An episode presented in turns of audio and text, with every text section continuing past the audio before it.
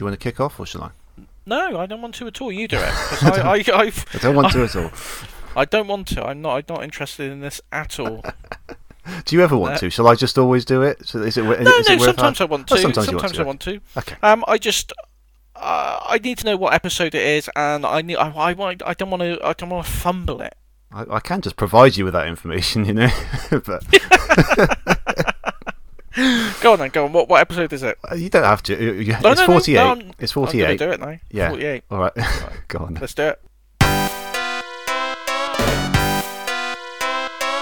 Okay, while we wait to hear Tibbs' amazing intro, let me welcome you to our almost entirely non Christmassy Christmas special, in which we play Voodoo Vince in the Book Club, review Sonic Frontiers, and my poor vote counting abilities completely mess up the 5th annual Pod'em Up Awards.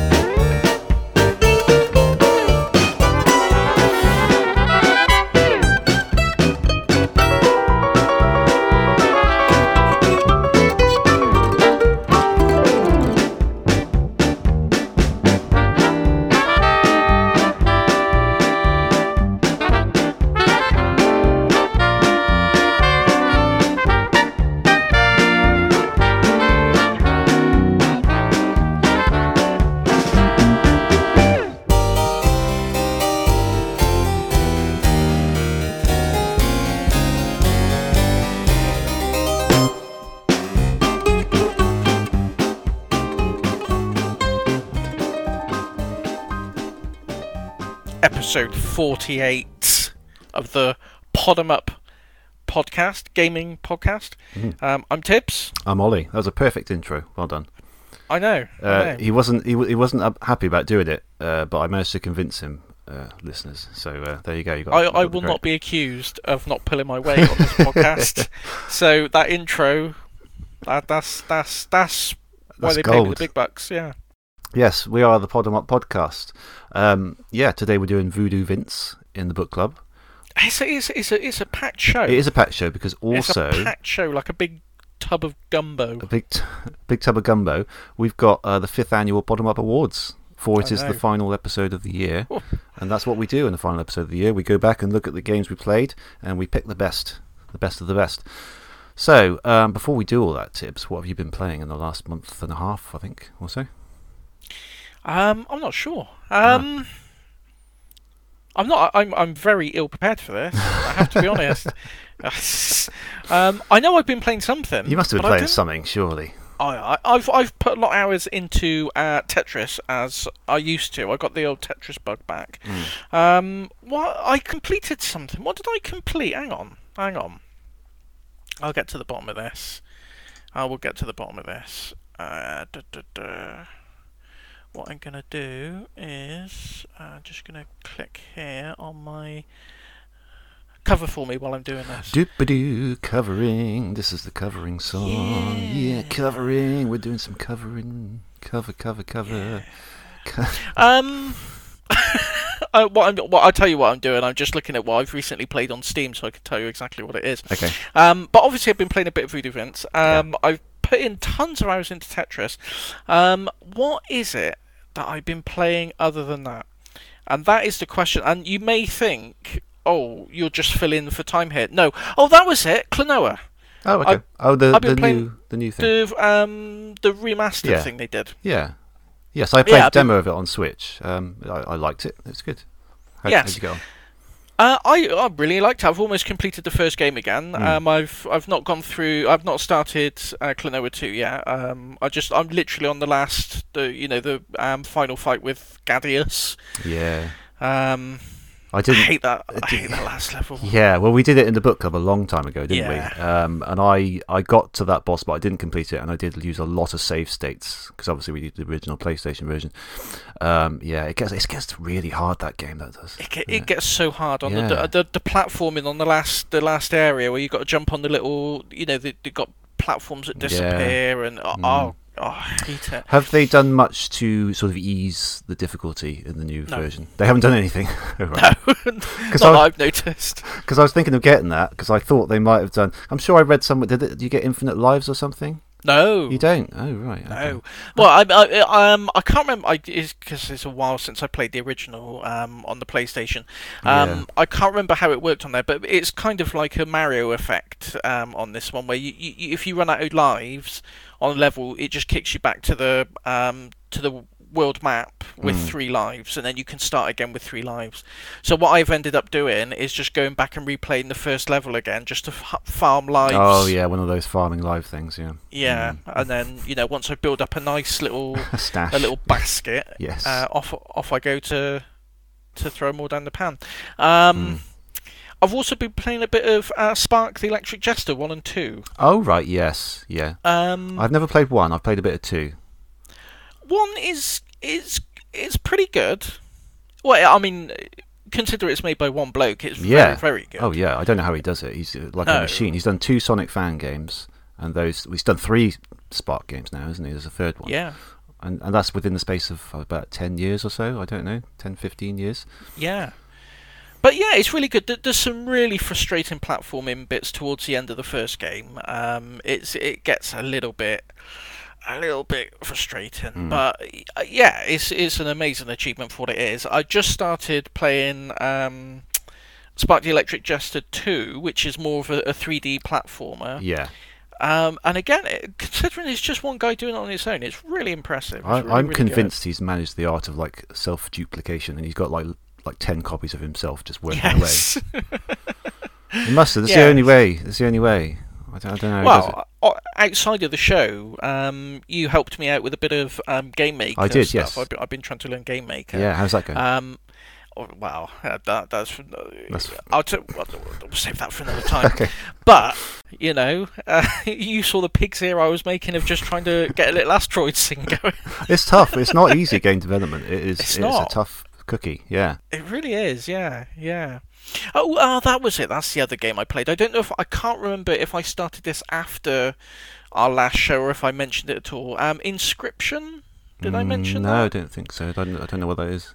Really, it's not the kind of game I would usually go for at all. It's um like a card game, Right. um like a trading, almost like a trading card game. Mm. The premise is, um, well, actually, I won't. I won't go into the full premise because it's it's got some really interesting twists and turns, and as the story, it's got a whole story behind it. But there's a certain bit you get to, and it just pulls the rug out from under you. Like everything you think you've learnt about the game up to that point, Hmm. and what you think the game is suddenly just completely changes and it, it's it's really interesting but as you start the game the the premise as you understand it going into it is that you've woken up in a cabin uh, that you're locked in and there's an old hermit the, who's sat across the table from you and you have to play the card game with him or you die right. and that's it Mhm. um, but some of the cards uh, are alive. They've got th- there's like animal cards, and they're, they're all like they've got a badger and a stoat and a, a a pigeon or something. But one of them starts speaking to you, and you you you've basically got a grid on the table. You put your card down, he puts a card down, you put a card down, he puts a card down, and the cards have specific values like an attack value and a defense value Mm. and you have to basically try and outsmart him and, and win the game basically um, and there's various boss fights and stuff you go through and like I say I'm not usually one for card games No, um, me neither. it just doesn't I don't know why. If I tried one, I might. I might like it, but there's just something unappealing about it. Yeah, it's I just something that's I just want really- more stuff. I don't want. I don't want a load of cards. I want some stuff going on. it's Yeah. just. It's just something as shallow as that. I think. But yeah. but I would I, I re- it really got its claws into me Okay. and I I got to what I thought was the end. I thought this is the final boss. This is where the story's been leading up to. Mm. Got to beat this guy, and then that that's it. That'll be a really good game. I, I enjoyed that. I'll recommend that. Beat the boss, and then every, everything went mental.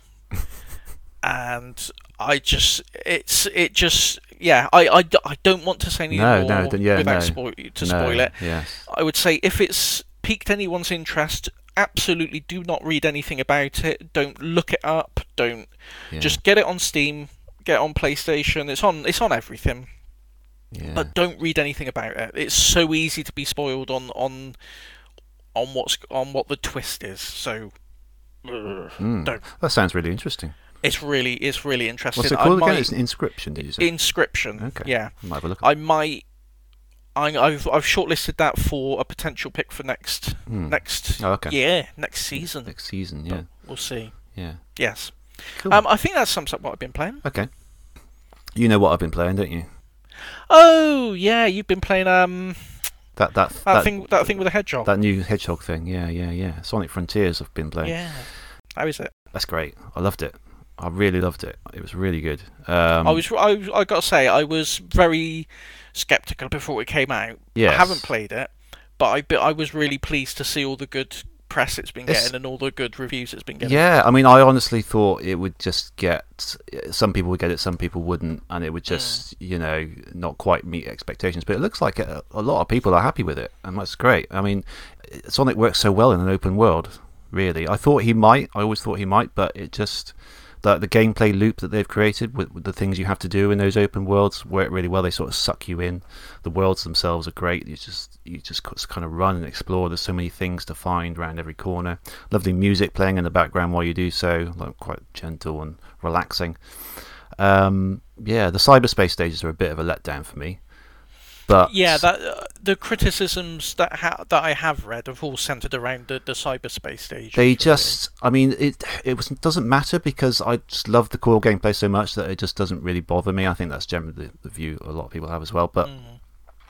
yeah they're they're pretty they, they just i read one review and they said these stages scream backup plan because it's just it, this it literally is only those four themes that they showed off initially. That's it. That's the only themes you get in like 30 stages so this green hill chemical plant sky sanctuary and that original city level and it's just it gets a bit tedious I can't remember. I I can't remember the details because, like, like- as I said, I've not played it yet, so I'm only going by what other people have said. But um, like the level layouts are the same as in previous games. Some of the, not all, I think some are original, um, unless I just didn't identify those. But yeah, uh, I, I would say about half of them come from, and it's only really three games that I know: noticed Sonic Adventure 2, Sonic Unleashed, and Sonic Generations um, for some reason. Um, there, there's a storyline reason for that, but it is quite thin, and you didn't really. I think it's just a cover, just to say. Yeah. it feels like Sonic Team literally just pulled out whatever they had in the cupboard and say, right, these these are stages, these are do- these will do. They do feel very last minute, but I, I always wonder about that because the the first news we heard about this game was a, cou- a good couple of years ago when when people revealed that they were doing playtests for this sort of open world Sonic game. And even there, they mentioned that you could go in these cyberspace stages and they act like normal stages. So these have been kicking around for a long time. Yet they feel very sort of last minute rushed. Uh, like they got a bit nervous that this wasn't like a normal Sonic uh, Sonic game, so they just chucked these levels in. Well, that's the impression I got when I was reading about it because Mm. it's it was either something I read or something on YouTube where they were saying um, the stages where. Um, the boost stages in previous games, you get the bits where you you know tap the left or the right bumper to sort of shift left or right. Um, do you know the bits I mean? Yeah, you, yeah, yeah. You're running along and you like shift to Yes. avoid something. Yeah. Um, apparently, the way it works you, on with the Sonic Frontiers engine, it's a bit misaligned compared to the old ones. So when you when you've got bits on the uh, cyberspace stages where you would usually press the left and right bumpers to sort of shift left and right, Hmm. but it's slightly misaligned, so you end up just banging into things or going off the edge of things because it's it's like they've copied and pasted the level, but not a, not adapted it to work with the new sort of mechanics and physics of the of Sonic Frontiers. Is that something Possibly. you've come across? Possibly, yeah. Um, I did find that although the physics are different to the open world, the physics in the open world are really good. They're the best 3D Sonic physics ever, I think. In my opinion. And that's just the default settings. I didn't. You can tweak them to your heart's content to, if you don't like them. But I thought the default worked great, really well. But they're a bit different in the cyberspace. They don't feel right. Like 2D don't feel like you're going fast enough, and the 3D one, if you need to stop and jump and try and get something like one of the red star rings, I found it really hard to just stop and just jump and try and get it. It wasn't didn't feel right. Yeah. Um, so they do feel a bit undercooked, and just a bit sort of boring. You know, uh, the level, the, lay, the layouts are okay. They're a step up from Forces, but and I don't like the music either. Really, well, I mean, it's okay. A lot of people do, um, and it's okay to listen to it separately as pieces of music. But I just want a catchy, nice catchy melody. You know, nice catchy tunes. I, they they would improve it a lot. It makes you because um, I was watching a YouTube video where people had put the original music for the stages that they, you know, for the appropriate stages that they've copied, Uh, but yeah. lay, layout wise, and it's, it just works so much better because it's just it makes you realize how important the music is to part of those stages, which we Mm. talked about in, in our Sonic Music episode. Um, but as I say, doesn't really matter because the rest of the game is brilliant. So, do you think? Because I, I think I don't know who it was. I can't remember who it was who said this on Sonic Team. But this is basically the the future of Sonic for the next Mm. however many years. Ten years or so, Um, he said. ten years or so. Um, uh, do you think that's? Do you think there's enough there to to flesh out for the, over the next ten years? Definitely, yeah, it is Oh, good, cool. but I think it, it can still be improved. Um, what I was thinking about this, what I'd like to see is more an open world where the level it's got like linear levels that are kind of integrated into the open world. So you'll you'll be able to roam around freely, but you go you start a level and then it's kind of like a set path through that open world, and you can just kind of go through it like that, and then just that's how I, I think I'd like to see something like that um, as a sort of evolution of this idea where they they've got an open world but they want to keep this foot in the boost stages. Yeah. Um, but uh, yeah, it's really good. the the The story and the, the dialogue and the everything else is, is really a big step up as well. I've heard uh, Amy's in it as well, isn't she? Yeah. I've I've heard that Amy's quite uh, uh, well done in this. You want a bit of a highlight of the the Um, story. would much better say, than or- she normally is. Yeah. Yeah. well, it the the reason is bec- it's it's been penned by Ian Flynn, who does all the uh, current Sonic IDW comics.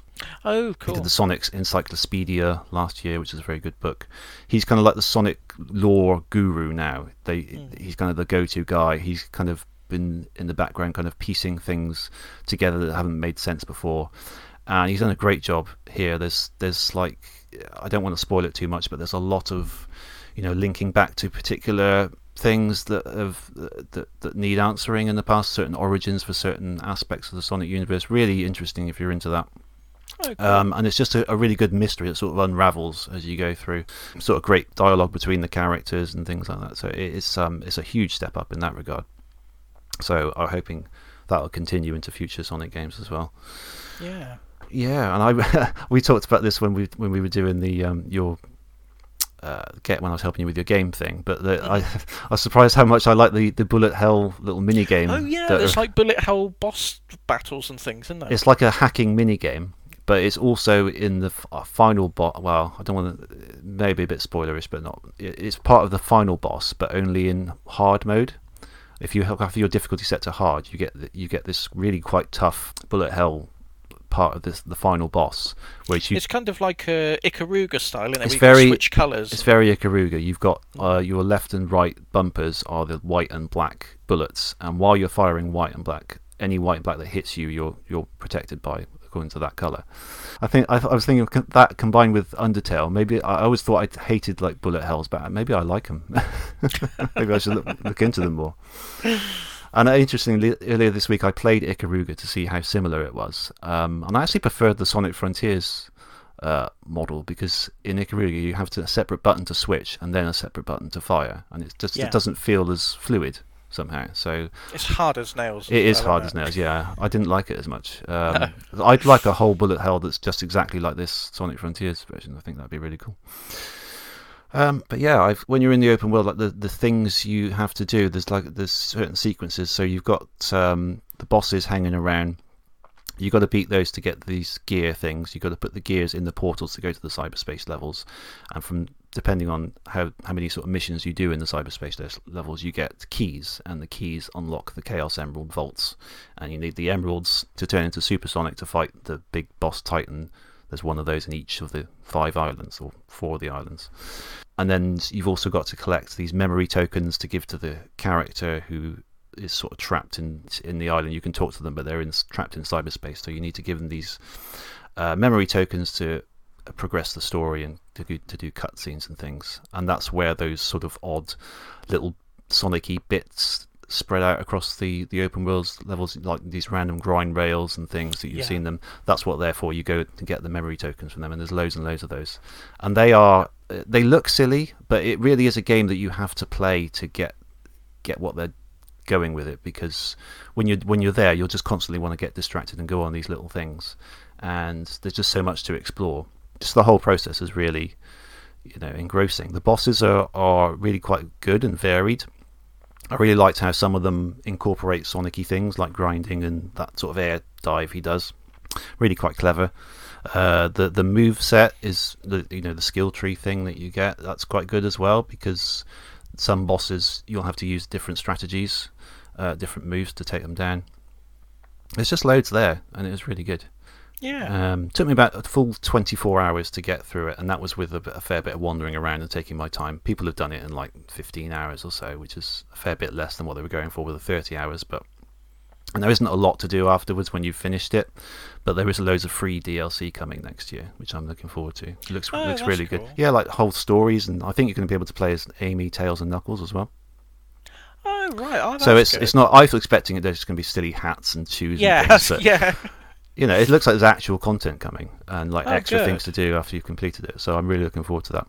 Well, I, I think I'm going to need a new graphics card though because um, I had to turn the settings almost completely down to get it running at 60 frames per second. It still looked pretty oh, really? good, but even then, when I go to any sort of foliage area, it kind of drops and you know it gets really difficult. So and then I possibly made the mistake of looking after completing it, look at Digital Foundry's video on the different versions and how they play, and just like seeing the PS5 and the Series X do all that flawlessly just made me think, oh. And then I played played it uh, a bit after that and thought, oh, it doesn't look anywhere near as good as that. I really need a new graphics card. oh. I was perfectly uh, fine with it before, but. I didn't watch that. I didn't watch that video. So do, how do, how did it perform on? It performs on really, really PS4. Uh, on PS4, it's okay. It's a thirty. It's locked at thirty frames per second, I think, um, with some toned down graphics. But it, it generally runs okay. Uh, the Switch is, as you would expect, the worst one. Yeah. But even that runs quite smoothly with a lot of things turned down and like the draw distance and things like that. The draw distance was a common uh, complaint in in all the versions. Actually, things do pop in uh, quite a lot, which is a, a, a, bit annoying, but you do kind of just get used to it. Yeah. I'd highly recommend it though. Um, if you yeah, if you yeah. can catch it when it's a bit cheap. Um, I was going to say I think I'm going to have to wait just f- for a, a, bit of a sale on it. mm, I think. But, I um, think you'll get more in, get more into it than you think you will because Hmm. it's you know people weren't sure when they showed those first videos and I really wasn't sure. It, I, I just saw it looked like a Unreal Tech demo with that someone's. Ju- it looked like one of those games where you just on YouTube you'll get someone just doing a mock-up of yeah you know uh, whatever franchise. Unreal in Unreal Engine, and it's just like a stock landscape, and they've just imported a character model and just run it round a bit. I thought it looked like that, so I was very skeptical. But like I said, I was so I was very pleased to see all the good reviews coming out and all the good things being said about it. So it's definitely worth a try even if you still have that view it's worth a try and giving it and seeing the point of it because Mm. although those things are true that you know there there are criticisms you could level it and uh, you'll find that as you get engrossed into it it doesn't really matter um, yeah, I mean, no game's perfect. No, and things like things are quite things like yeah. I mean, yeah maybe it's just because we grew up on.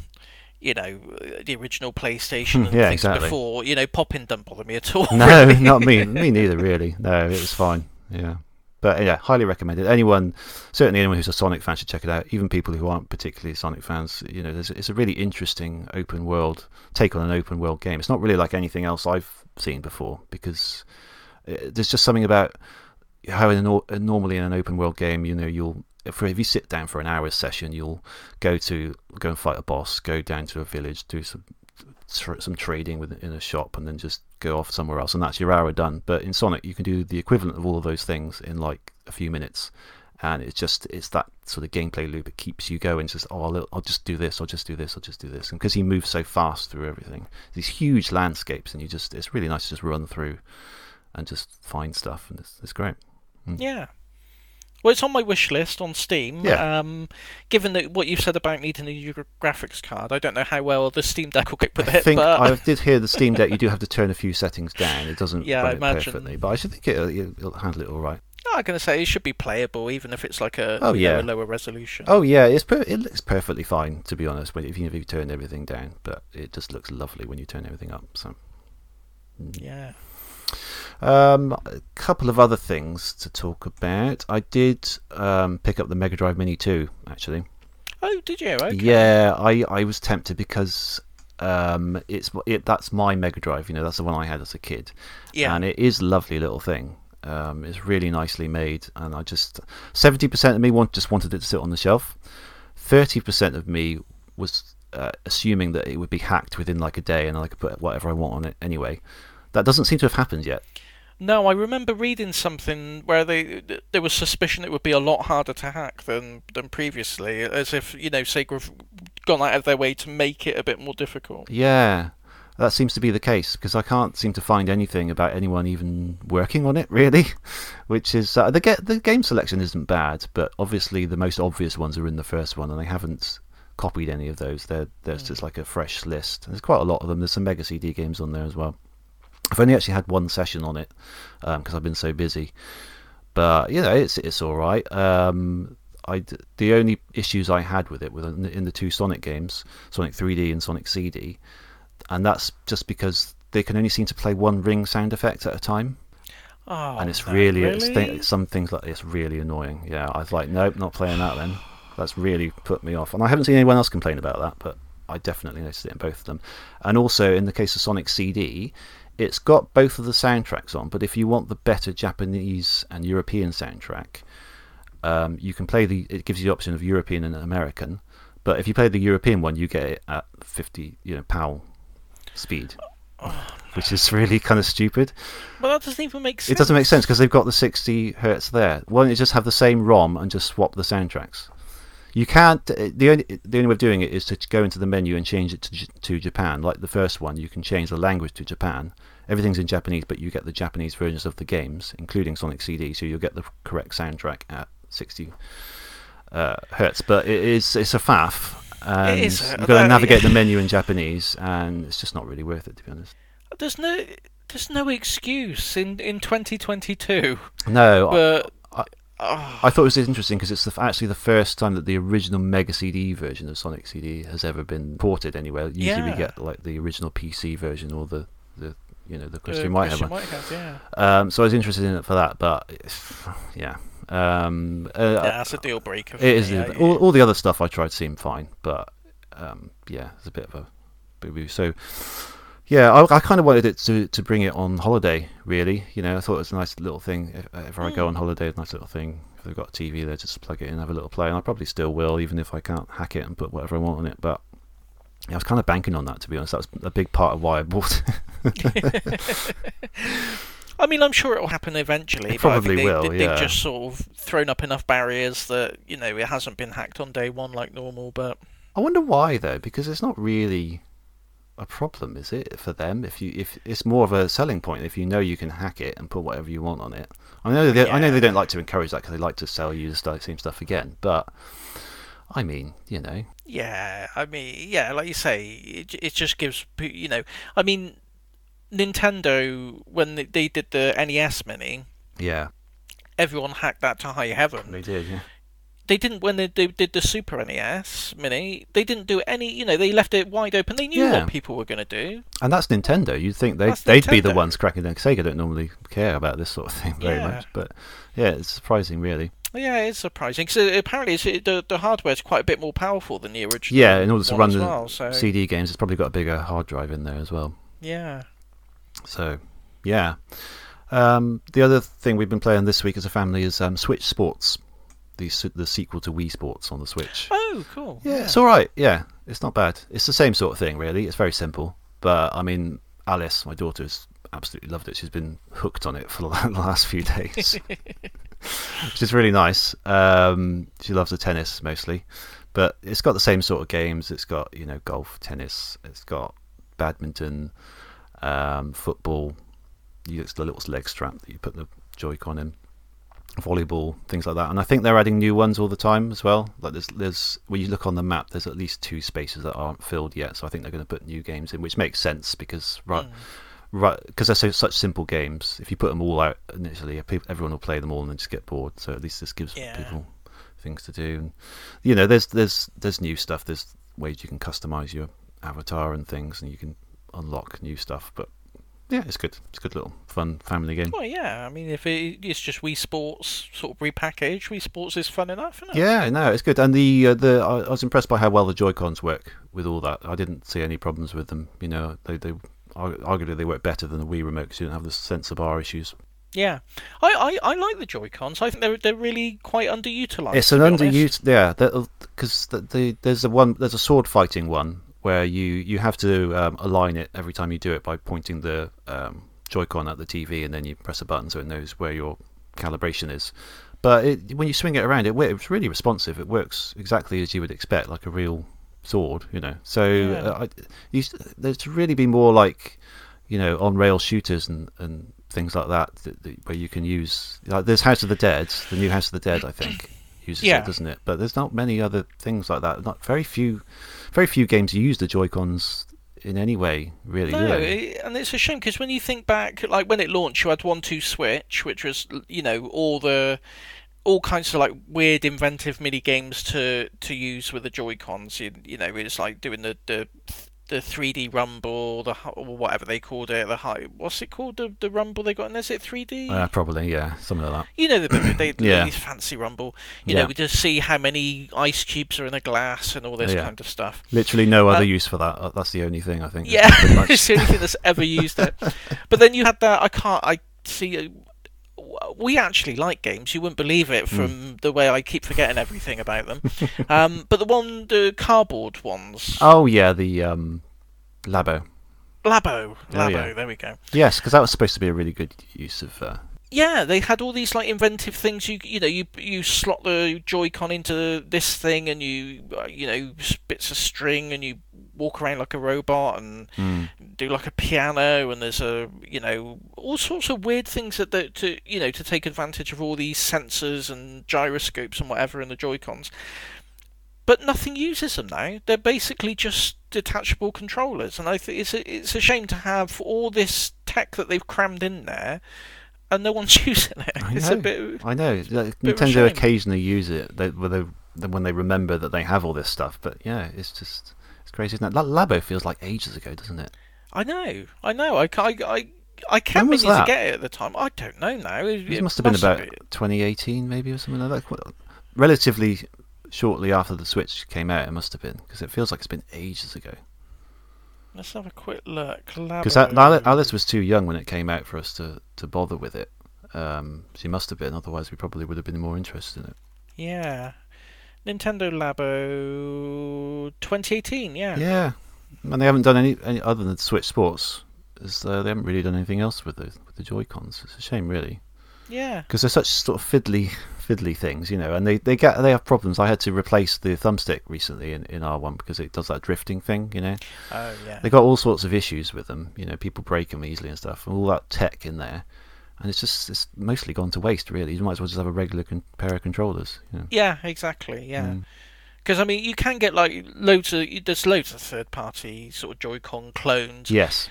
You know, but none of them have all the, the bits and pieces in there. You know, they're just basic controllers. Mm. But it's like, well, nothing uses it anyway. No. So I'll just get those. you might as well, yeah. You're yeah. not missing anything. You're not missing hardly anything there. But yeah, oh, that's cool. Yeah. Yeah. Okay. Um, did you have any news to talk about because I don't have anything at all. Um, there was the Game Awards, so no, not really. Yeah, nothing. nothing happened in those really that interested me really. Uh, nothing really. It's just all a bunch of uh, sequels, really. Yeah, sequels. That's all the news ever is, isn't it? Should we? Because yeah. we've got a lot to go on, get on with. So we crack on with Voodoo Vince then, should we? Yeah. Yeah. Are we do, are we doing Voodoo Vince and then we're doing the, the Yeah, we'll do the, the- Vince and then the awards. Yeah. Okay. Mm. All right, we'll be back in a sec, and we'll talk about Voodoo Vince. Oh, oh, wait, wait, wait, wait, wait, wait, wait. Hmm. Should we should we do the awards now? No, and then you say no. Should we do the awards now? No. Okay, we'll put a, a pin in that for now then. yes, Yes. yes. That's how it's done. Uh, I thought you were leading me up to do one of your small one uh, Oh, jokes. even better than that. Even better. Right. Oh, it's a big one. I did look. Go. I listened to that. I think that exact video that you were talking about. Oh, I love you- it. It's so. It's such It's a funny so voice, good. isn't it? It's such a funny voice. I know, I know, I know. It, there's a um a YouTuber. Uh, do you ever watch um? Oh, I can't remember what it is now. Is it uh, Vinesauce? No. Um, Joel on Vinesauce. Yeah. Um, he sounds just like uh, Joel from Vinesauce. If you look him up on YouTube later, he he sounds just like Joel. It's amazing. Um, Mm. yeah. Okay. So we'll yeah we'll be back in a little bit. Bye.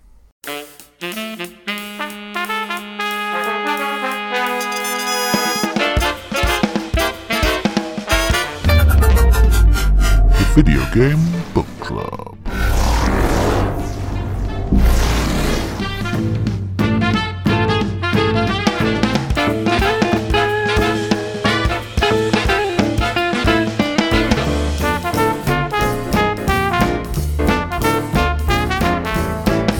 The Voodoo Doll. A phenomenon known to just a few. That voodoo doll. He jumped out of some wacky magic brew. And that's not all. Things are getting so strange since he came round. A hoodoo brawl. There's a mystery taking over town.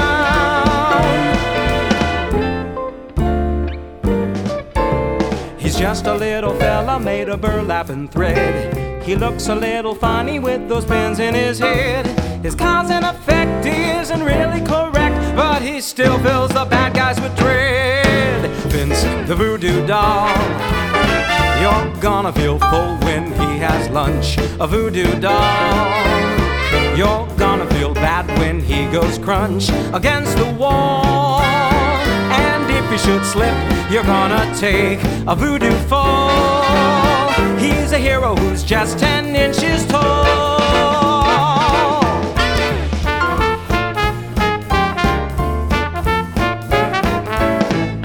Vince the voodoo doll.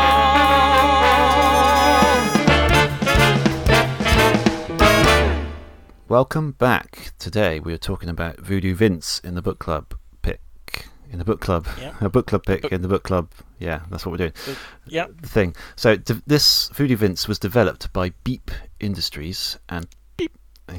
beep doo doo doo beep and published by Microsoft Game Studios for the original Xbox in September 2000, 2000 and this is going terrible. September 2003 in the US, October in Europe, and July 2004 in Japan. Uh, in 2017, a remastered version was created for Steam and Xbox One, published by Beep Games. Um, if you'd rather pick up the original, though, the asking price is around a tenner, so not too bad. Cheap as chips. Cheap as chips, yeah. So this is a 3D platformer in which you play as the titular Voodoo Vince, a voodoo doll brought to life by zombie dust when a couple of henchmen break into the shop of Vince's owner, Madame Charmaine, in an attempt to steal said dust. They also ca- kidnap her, but via a telepathic link, she leads the doll on a, off on a quest to save her from the clutches of carnival owner Cosmo the Inscrutable, who seeks to use the zombie dust to conquer the world.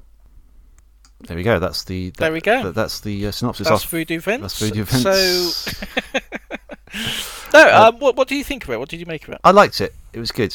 Yeah. Yeah, It I liked it. Yes. What made you pick this then? Other I just thought it good? was a, a well. I know we both like uh, sort of uh, old school 3D platformer collectathon type things. Yeah.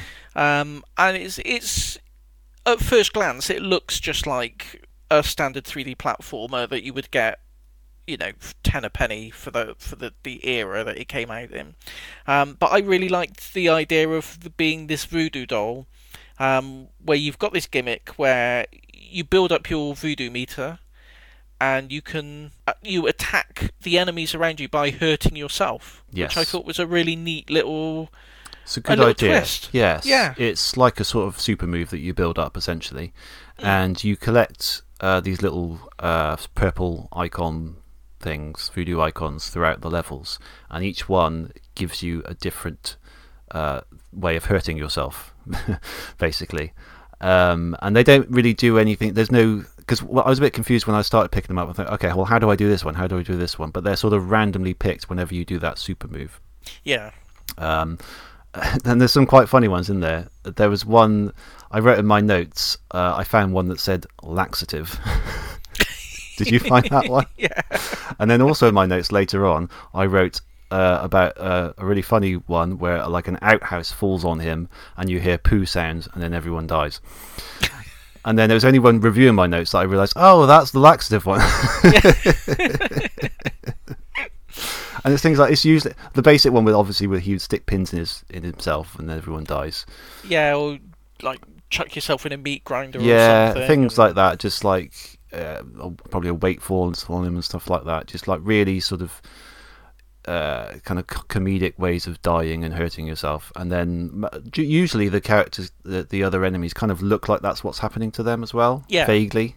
Um, Vaguely, I don't know if they bother to do animations for every single enemy doing every single one of those, but it, it, it get, it's close enough from what I could see. Yeah, I did like that. Um, there's there's parts, uh, th- there's other parts where you, as part of the set piece, you kind of hurt yourself to to uh, inflict damage on a boss or uh, the enemies as well. Um, I kind of felt like this didn't happen off as often as I would have expected. Yeah, Like Yeah. it it seems to be pushing this as its USP a lot, from what I sensed. Like that, you know, you, you this is a 3D platformer where you hurt yourself in order to hurt enemies, and that is true. It's not other than those moves that you do that we just discussed. Usually, it is normal 3D platforming stuff. There's Yeah. a lot of variety, which we will get to in a minute. Loads of variety, but a lot of it doesn't necessarily involve hurting yourself. no, So no, I would agree with that. I, I, I, was a bit disappointed about how. I wouldn't say how little there is, because there is plenty of the, the hurting yourself in there, but Yes. it's not as integral to the game. I mean, you do find yourself just using usual, you know, run of the mill attacks and Yeah. punches and stuff. Oh yeah, You know, a lot more than I, I would have expected to in a game Hmm. that's the, the whole premise is you're a voodoo doll. I almost felt like they wanted to do more of that stuff, but perhaps it was just easier gameplay wise to just do the normal stuff because you've got to Yeah. you've got to approach things very differently. I did like it when they did it though. There was a, a boss where um, you've got a, like a massive two-headed alligator, and you had to climb to the top of this thing, open the spike trap from below, and jump down it in order to hit to hurt the alligator. Yeah. So there was th- it's it's more like when it happened, it was more like a goal to achieve. Like you had to do something and then hurt yourself, and that's how you hurt the enemy. Which is fair enough, you know. It was it was still an interesting way of doing it. But yeah, that's uh, one of the criticisms I would level against it. But other, you know, it, if it didn't, you know, if it didn't push it push that so much, then it would still be a perfectly a, a really good platformer. Yeah, yeah, I agree with that. I, I think maybe it's one, yeah, it's one of those ideas that would sound, maybe it sounded really good on paper. They got a little prototype up and running. And yeah, the, the, the hurt yourself to hurt others thing hmm. really works, but for a whole game, Yeah, you need more content. you'd need, yeah, you just need something a bit to mix it up a bit, and you you wouldn't want to get to the thing where you're just doing the same animations and the same thing over and over and over and over and over and Exactly. over and over. So Yeah. yeah. Yeah. How far did you get on this one? Because it's quite a long and and loads of long game with loads of content in it. It is a very long game. I got further before when I played it on um, because I, I mentioned it ages ago did, on one yeah. of the, the earlier episodes. I can't remember how long ago it was now, but whenever it came out on, I think it was shortly after it, the the remastered one came out on the Xbox One. I played it then, and I got right. Th- I back then I got through to the Bayou, I think, which is it's not the end, but it's pretty close to the Mm, end. Yeah. Um, I didn't get anywhere near that far this time. Um, No, I got to uh, the third boss, which is the one where you're riding on a rat and you have to Yeah. dodge the, the holes. I found that really difficult, so I sort of put that down earlier this week and I haven't been back to it. I, am going to say, I you know, I, it's, no- I guess it's no secret from what I've already said. I liked the game. I enjoyed it, and Mm. I, you know, I, I think it's definitely worth playing. Um, I didn't like it enough to see it through to the end. Uh, No. It kind of, it, it started to wear a bit thin. Not into uh, the characters are charming enough, and Yeah. uh, you know, everything about it is, it's, it's all lovely, but. uh, The gameplay and the the platforming and stuff, it started to wear out its welcome a little bit, for me personally. Yeah. Before we get to the good stuff in the game, I'll, I'll also add that I found a bit found the jump and the, particularly the double jump mechanic to be a bit fiddly. It took me a long time to get used to that because it's one of Yeah. those where you can only double jump while you're sort of moving up. It's very particular about when you can double jump during your jump, and I like the freedom of being able to do it whenever the hell I want, basically. So it- I've died a lot, falling down a lot of gaps, just because I didn't time it properly when I was expecting exactly to Same here. does get a bit easier when you learn that you can do that sort of spinning attack move at the, at the same time. So it's like a double jump and then B, you know, to to to swing your arms, and you get quite far then, and then you sort of kind of get used to it, and it's okay. But it, it was cause a f- fair few frustrations earlier on. Um, but I was really impressed by the variety in the levels. I must say Oh yeah, you uh, you know there, there'll be plenty of like linear ones we have to get through to the end, but there'll be other sort of more open ones. I the I first noticed it in the first world in like, like the town square level, the, the town square. which yeah. I really liked. It's there's a big clock tower and you can sort of wander around the level freely. It's quite a relatively small space, but there's shops around and they say they're only open from 8 a.m. to 11 a.m. and you have to get onto the top top of the clock tower, change the time so that it's Yeah. a time when the shop is open, and then you have to go and like do a sequence of things. Like it's uh, what was it? You had to get the costume, win the costume contest, get money from that to buy a was it a saxophone or It's like something? saxophone, trumpet type thing. Yeah. And then you need to get jazz lessons, and he comes out in like full jazz outfit. and that's to play. That, that's to like have a jamming session with this skeleton guy who's blocking the gate to the next level. Bones McMurty. oh, very good. Um, and I really like that level, and Yeah. the the variety just keeps coming after that. Um, after that, you go into the world where the turtle lady wants to build a balloon, and you have to go uh, sort of. Uh, you can choose which which of the these sort of mini levels you do in which order, but you have to do different things to get these parts of a balloon. So you'll go in that sort of what is it like that laundry ride thing where you just collect the cloth as Yeah. you go down. You you hop between ra- uh, like rails. It's like a sort of on rails thing, and then you have to get the gas canister, but it's highly flammable, and you have to avoid all the flame. you have to go through this route, this flame-filled route. Without if you jump, it'll just drop it and then it'll explode. So you have to do it without jumping as well. Then you have to go in the in like this little airplane and, and fly it through this little sequence. And I think later you get to ride on a um, hovercraft. Do you is there like a hovercraft race later on or things like that? yeah, yeah, yeah. It's like a hovercraft. Yeah. Yeah. So there's lo- I felt like every level there was. I was excited to see every level because there's always something different to do, and that's key in any platformer. I think you need that variety coming in. Um, and this one really impressed me in that in that regard. There was always Yeah. new stuff to do.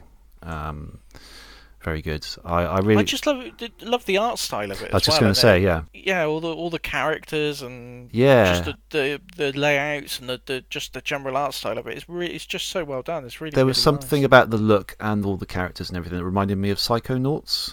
Yes. Did you yeah, get that same? fo- I don't know if it's, it's also because they were both Xbox games, but there's that sort of kind of grimy look to it. That's a bit Yeah. kind of muddy, um, but there's a lot of sense of humor, a lot of sarcasm. Um, yeah, it could have been. Again, what's the guy who made Psychonaut? Ron? Is it Ron Gilbert or is that Um, Tim Schafer. Tim Schafer? That's it. Ron Gilbert's the other one who did, they did Monkey, Monkey Island. Island. Yes, Tim. Schafer. That's what I'm thinking of. Uh, it, it, feels like it could could be one of those games that came out of his studio. You know, a bit like um, Costume Quest and things like that. One of those games. Yeah, So- for sure. I mean, we- we're talking uh, Bones McMurty, the ja- the skeleton jazz musician. Mm. You know, he looks like he's just walked straight off of Grim Fandango or something. Yes, like he does. you know. Yeah, yeah, exactly. Yeah, yeah, it's, it's very very sort of double fine Tim Schafer Yeah. stylings, isn't it? Yes, Double Fine is the studio I was trying to think of. Yeah. Yeah. Um, I like Vince as well. He's he's really like he can't really be bothered to do any of this. No, he, he, no, he's not interested at all. Really. he's not bothered. He does it, but he's he's and he sort of points out like video game like tropes and, and things like when he's like picking up the stuff that fills up his meter. He says, "Oh, great, more crap." Yeah. and he's always making a comment when he comes back to life after dying. It reminded me of a much better version of Bubsy. Bobcat. Do you know what I was? I was literally about to say. It's it, it's so interesting how how making how the charm of a character Mm. you could have the same thing in two different games. Like Bubsy, he's always you know in Bubsy 3D at least, always making comments about you know breaking the fourth wall and saying you know oh Yeah. aren't the aren't the game makers fantastic? Oh, Yeah. look an extra life and all that kind of stuff. Oh god, Oh, great God. on you. It does, but he, Vince is kind of doing the same thing. But I think doing the, s- exactly the same shtick, but for some reason, it's, it it's works. funny. It works for yeah. him. I think the writing's probably better. I expect. But, oh yeah, which probably helps. definitely. But yeah, and he's just a really, funny looking little guy, isn't he? He's kind Yeah. of he's got one he's got one eye that's a button and another one that's just absolutely massive. This big long head. He looks really weird as a video game character, but there's there's a certain charm to that that works really well at the same time. I like the music as well. That was very sort of atmospheric, wasn't it? Yeah, Um, particularly in the first world, it was kind of like it reminded me of like sort of prohibition era jazz kind of yeah, that yeah, sort of yeah. feel. Always, yeah, what I very mean? sort of jazzy. Yeah, there's something about that. And then, th- like the other worlds, they're all similarly sort of dark and kind of a bit kind of moody. You know, you know, like the third world is a sort of a sort of kind of Egyptian, isn't it? A bit Egyptian Yeah. ruins and things. And there's another one in there, uh, level in there where you have the, the zombies and you have to like direct the zombies to the tombs and things, don't you? Yeah.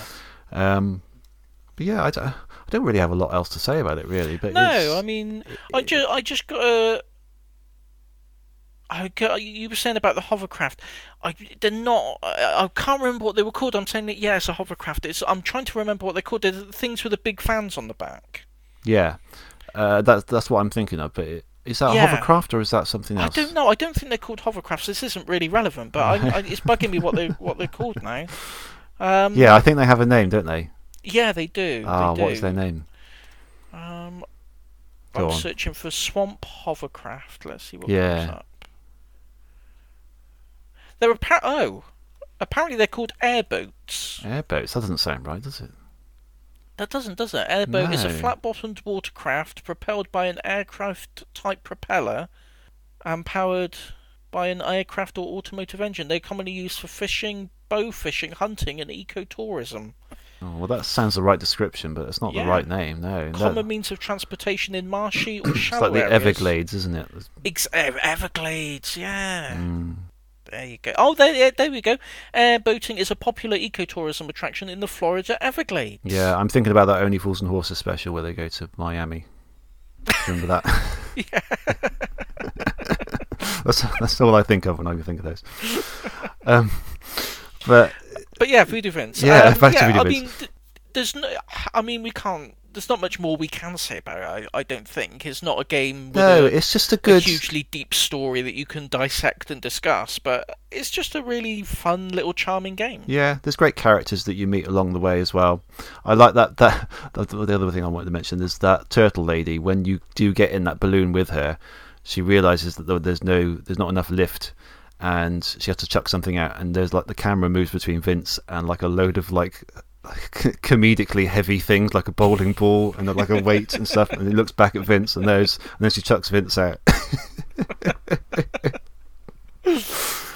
There's just like quite a few moments like that that were really Yeah. funny, um, and just Vince's reactions to things. Um, and something else I wanted to say just then, but I've forgotten now. Uh, no, it's gone. But It's gone. oh no, the gas, the the uh, the petrol pump guys at the big near the beginning, Oh yeah, like yeah, the, the yeah. really sassy like.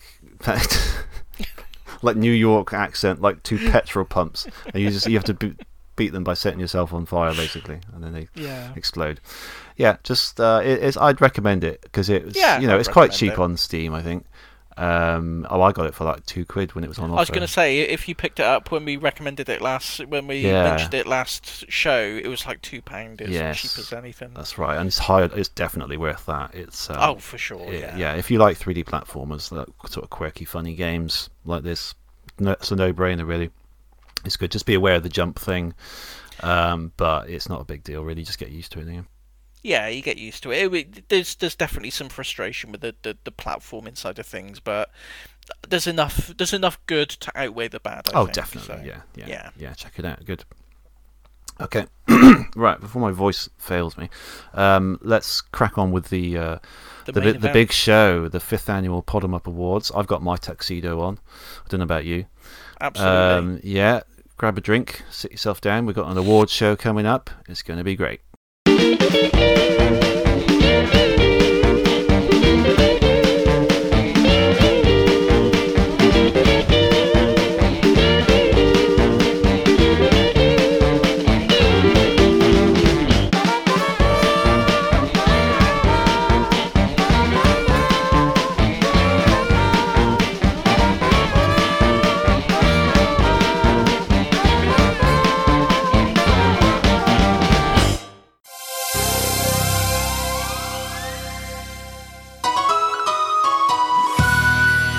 The Pod'em Up Awards.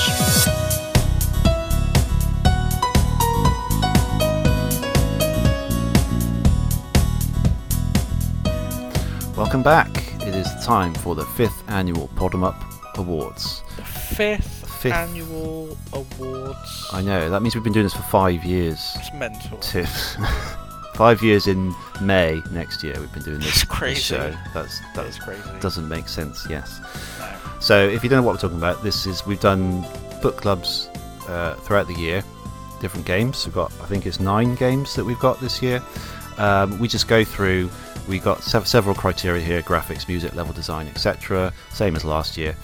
Um, and then we just assign a winner and a runner-up. Each of us do that.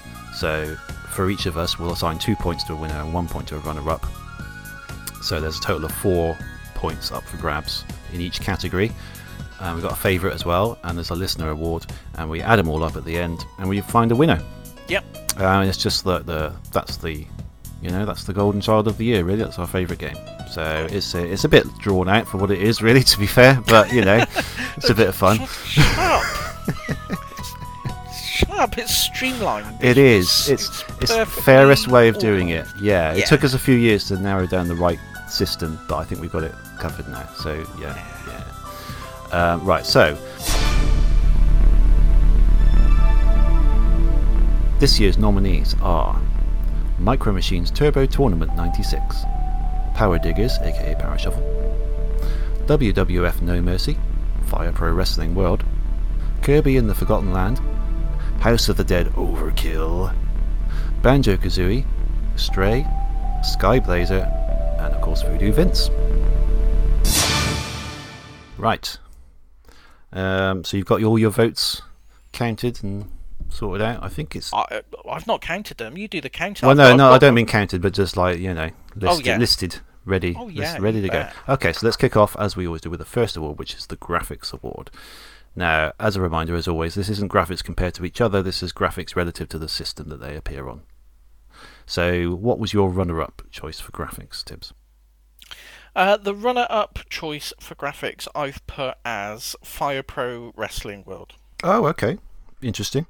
Maybe it's not going strictly by the you know um, uh, relative to the system Mm. they're on kind of thing. But I really liked the style, the pixel art style, Oh, yeah, the valid, yeah. animations, Mhm. um, everything like that. I it just really, I think it worked perfectly. I really like the the the the pixel art really managed to portray the characters and the movements and the things. It was all very fluid, and it just all worked in a nice cohesive ball of goodness. So Yes. I, I my runner up is Fire Pro.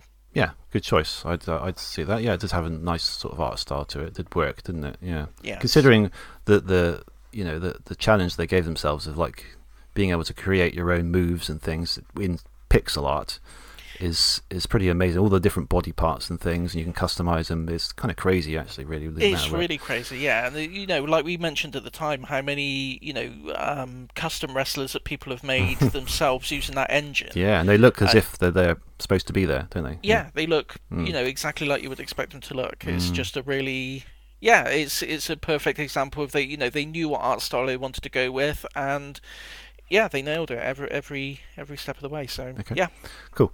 My runner-up, I've gone for um, Banjo Kazooie. This is Oh, more cool. relative to the N64 rather than the Xbox uh, 360 version. Mhm. But for an N64 game, it looks great. You know, it's, it's lovely sort of textures, lovely uh, kind of models and vibrancy and effects and things. And it just that you know, it just looked like a great example of an N64 game. I thought so. That's why I gave it my my first vote. yeah.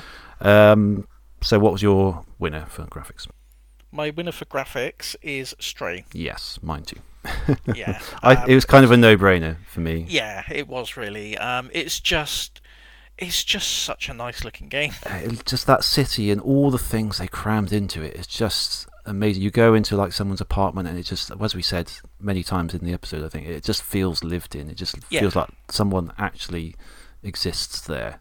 All loads of little details and things. It just blew me away really. For a Yeah. relatively small team to come up with that was just incredible. Yeah. Yeah, it's a, it's a it's a beautiful looking game. Every every different area, there's so many so many minor details that you know. You, you wouldn't expect anyone to put in there, just to, like you say, just to make it feel lived in. Like even the the apartment block that you go into, and the you know the the bar.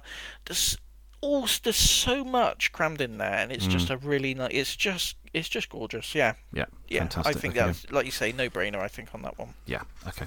Let's move on to the music award. So self-explanatory, really. What game had the best music?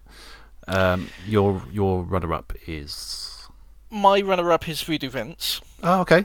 Yep. because I like the the jazzy stylings, and I just it's not music. I, I, I don't might be repeating myself. I can't remember if I said this when we were talking about it, but it's not music I would listen to outside of the game necessarily. It's not something I'd stick on a, an MP3 player and and listen to. But I think in terms of fitting the style that it fitting the levels that it was in and Yeah. providing the the ambience and the atmosphere um i think it's yeah it's perfect Yeah, it's a good soundtrack in those terms. Yeah. Yeah, yeah, it does give it a lot of character. I did like it as well. Yeah, yeah. My first vote for that goes to Kirby and the Forgotten Land.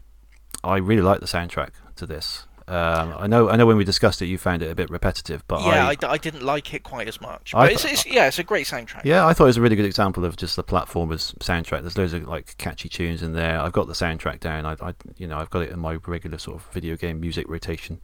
Um, it's uh, it's good. Yeah, I, I like it. It's just like a great kind of cuddly platformer uh, soundtrack. Lots of catchy tunes and things, and that's that's right up my alley. So yeah, that's why I've gone for that. Uh, so your winner of the music award?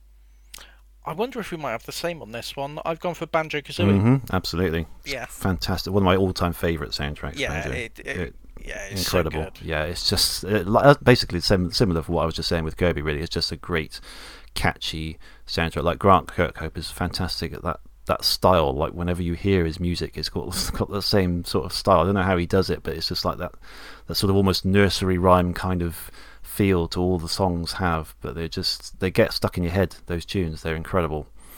Uh, so yeah, love Banjo Kazooie soundtrack. Yeah, Uh, the next award is the Level Design Award. Uh, I think we always say that it, level, you know, it could be game design as well. Depends what the game is, but kind of the the structure of the game and, and how it works and the placement, the stuff you do in the game, really, kind of in basic terms. So, uh, what's your runner up for that? the runner-up for that is Voodoo Vince. hmm Same here as well, actually. Yeah, because I, I like. I know we, we, we talked about the how we felt like the the hurting yourself uh, mechanic was a little bit underutilized, but I think some of the set pieces and some of the really like the boss fights and um, some of the like I said the set piece areas where you hurt yourself and the, some of the mechanics that you can use for that are just really quite inventive Yeah. and um, like you say, the hub world with the um, changing the clock tower and just all that kind of stuff. It's all it's just all really it just feels really well put together and cohesive and, and just really nice. and I Mm. Yeah, like. I- I'd add to that just the sheer variety of things to do in Yeah. there as well. Like as I was saying, every level you're looking forward to doing something different, um, and it's not every platform that you get that in, so it should be celebrated. Yeah, really good job. Yeah. Mm. So your winner for level design is Uh, Kirby. ah yeah Yes. I just I just enjoyed it. I just really enjoyed it. I like the the, you, the way Kirby's um I can't remember what they called it. The all you can eat power. What what, what how did they call uh, it? oh it's uh, mouthful. mouthful. yeah. Mouthful abilities. There's some great ideas there. They- yeah, there's some really great ideas, and Yeah. um, you know how you can approach the different levels with different abilities, and uh, access different areas by using the different abilities, and um, yeah, it's just a really, a really neat way of exploring the levels, and Mm. um, yeah. Uh, I don't know what more I can say. No, it's, no, it's, I- it's, it's Kirby the big big pink one. yeah, yeah, really good. Um, I've actually gone for Banjo Kazooie uh, in this one. Oh, cool, yeah. Um, Just again, just the sheer variety of, of stuff to do, really sort of inventive things at the time. I just, you know, when I played it originally, I just I loved it, and also the theming of the levels as well, and things like that, and how the characters fit in there too. Um, everything just feels in a similar way to Stray, sort of lived in, and Mm. it, it, in a completely different way. You know, in a much more sort of cartoony way, but like the characters that exist in those worlds and the things you have to do there, they felt like uh, you know really each world feels like a, a fully fleshed out theme going on that feels completely different from all the other worlds. So that's why I chose chose it for level design. yeah, yeah, Mm. no, that's a good choice. Yeah. So the character award is next. This is uh, sort of a representative character from uh, the game that we liked best. So your runner-up for character, please. Uh, Detective Washington from House of the Dead Overkill. Yeah, I'll say now he's my he's my winner of the. Is he? Sequence series, actually, he managed to he managed to get it. So we might as well talk about him at the same time. Uh, it's.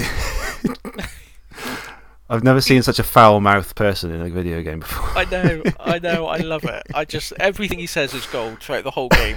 It's just He he makes the game. Well, I mean, Yeah. there's a lot of funny things in the game, but he's a, a standout memory of the game. Yeah. Um, and I can't think of any other other reason than that. Really, he's just no, it's just his general attitude towards everything is Yeah. just so aggressive. yeah. yeah, just so over the top, needlessly aggressive, Yeah. needlessly vulgar. he's the perfect character for that game. yeah, I love it. Yeah, I love it. definitely. So, uh, okay, my runner-up was Kirby. Oh, cool. Yeah, yeah. he's just such a, a lovely, cuddly little fella, isn't he? He he's, is. Like we said uh, at the time, he's just so so versatile. I think you said, you know, anything, anytime Nintendo wants to do something crazy and got a wacky idea, they'll just bring in Kirby and have him Just try it out. He's Kirby, so yeah. versatile. He's just a big pink ball, and you can get him to do anything, take any shape, you know, do take on any mechanic. And he's just there for you. He's great. He'll do. Yeah. He'll do it all. He's like the odd job man of the video game world. Um, yes, he is. and he's just he's got such a little happy personality to him Yeah, as he's well. lovely. He's lovely. I, I, there's it's, there's a well documented phenomenon of him always being given angry eyes when he's on Western releases of games, which is odd. In Japan, he always looks happy and, and, and friendly. Mm. Whenever his games release, not so much with um you know um Forgotten Land, um, but certainly other the GameCube era games. If you look at the American and US uh, American and UK box art compared to the Japanese one, they always give him angry eyes, and I think Kirby's not angry. No. He's not an angry guy. He's just a little pink boy. Yeah, yeah, I agree with that. Yeah, Yeah. He's, um, yes, interesting, isn't it? Yeah. Okay. Um, right. So that was my runner. Up So what's your? Hang on, I've got. I've confused myself now. That was my runner-up. No. Yeah, Yeah, that was my. that was your runner-up because I said Detective Washington. That was, and you said that was your main pick. Yeah. So he was my runner-up. We've done my main one. Yeah. Which is your runner-up. So we need to get your winner now for this, don't we? Yes. I, I should do this in order really because I just I just completely ruined it. right. So your winner of the character award is. My winner of the character award is the little outsider from Stray, the cat. Oh, the cat. Of course it is. Yeah, I should have known that. Doesn't really have a name. No, he doesn't. He we don't even know the gender for the No. cat, do we? Really? But No. it, the cat, yeah, a lovely little cat. Yeah. Yeah. Anything just else? a lovely- It's just a lovely cat. cat. Yeah, yeah. Yeah. It's just, just yeah. It's, I mean, he's a cat, isn't he? He's, He's a cat. He's a cat. That's what else can you say? He's a cat. You play as a cat.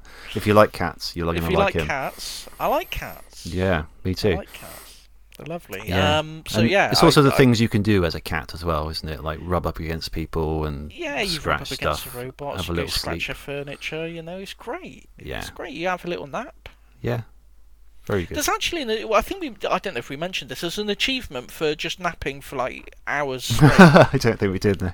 yeah, yeah. Apparently, you, you. I, th- I can't remember what it is. It's like six hours or something. You've just got to leave the console Just leave the console on and you get an and achievement. just leave your cat napping. You get an achievement for it. Oh, I like that. That's good. Yeah, Hmm. perfect. Yeah, so yeah, the, the the cat. I think he's just a lovely little thing. You feel so much empathy for him, especially when he falls down at the beginning and he's limping around, and you feel so sorry for the little guy. And then, you know, all the things that happen, all his trials and tribulations, and it's all conveyed just through his body language, and because obviously he can't talk. Mm. Um, and yeah, but you still you you by the end of the game you know what his character is. You know what he's like. You know his attitude toward things, and all that's done in a completely non-verbal way. And I think that's a really a really cool a really cool thing. So yeah, Yeah. little, little Well- cat wins. Well said. Very good. Next. Oh, I do. do Oh, I apologise. I got a little What's bit that? of windy pops there. Oh, I thought, I thought you were getting emotional then. Oh, no, no. Sounded like you were. He's he's so good, that cat. I love him. okay. So the, the Charm Award is the next award. So I don't know why. I, I don't know why. It just reminded me of that when we had um. yeah, I always I know what forget I know what you're going to say. Yeah. You- the- Vic, the- the Vic, dog, Vic's Vic. dog. Yeah.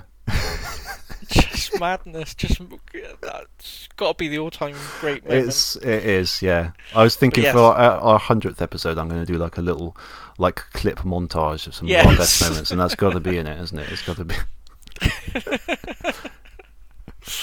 Um, right. Char- uh, what was I saying? Charm Award. Yeah. Yes. So charming games. You know what the score is. Uh, What's your runner-up? Kirby.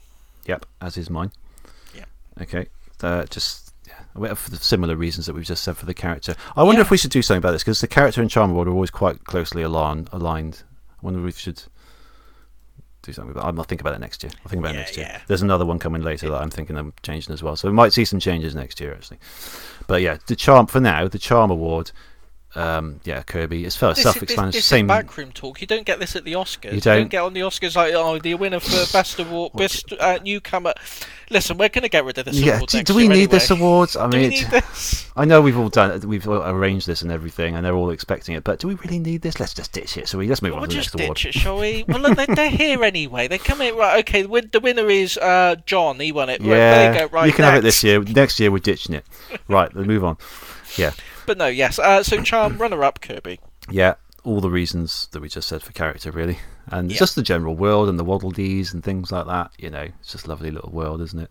Yeah. Um, well, it is and it isn't really. It's kind of a desolated, lonely sort of world, world well, that yeah. he's gone I into. But suppose. yeah, I suppose when you when you, you think at it about like it, that, but it's done in a nice way.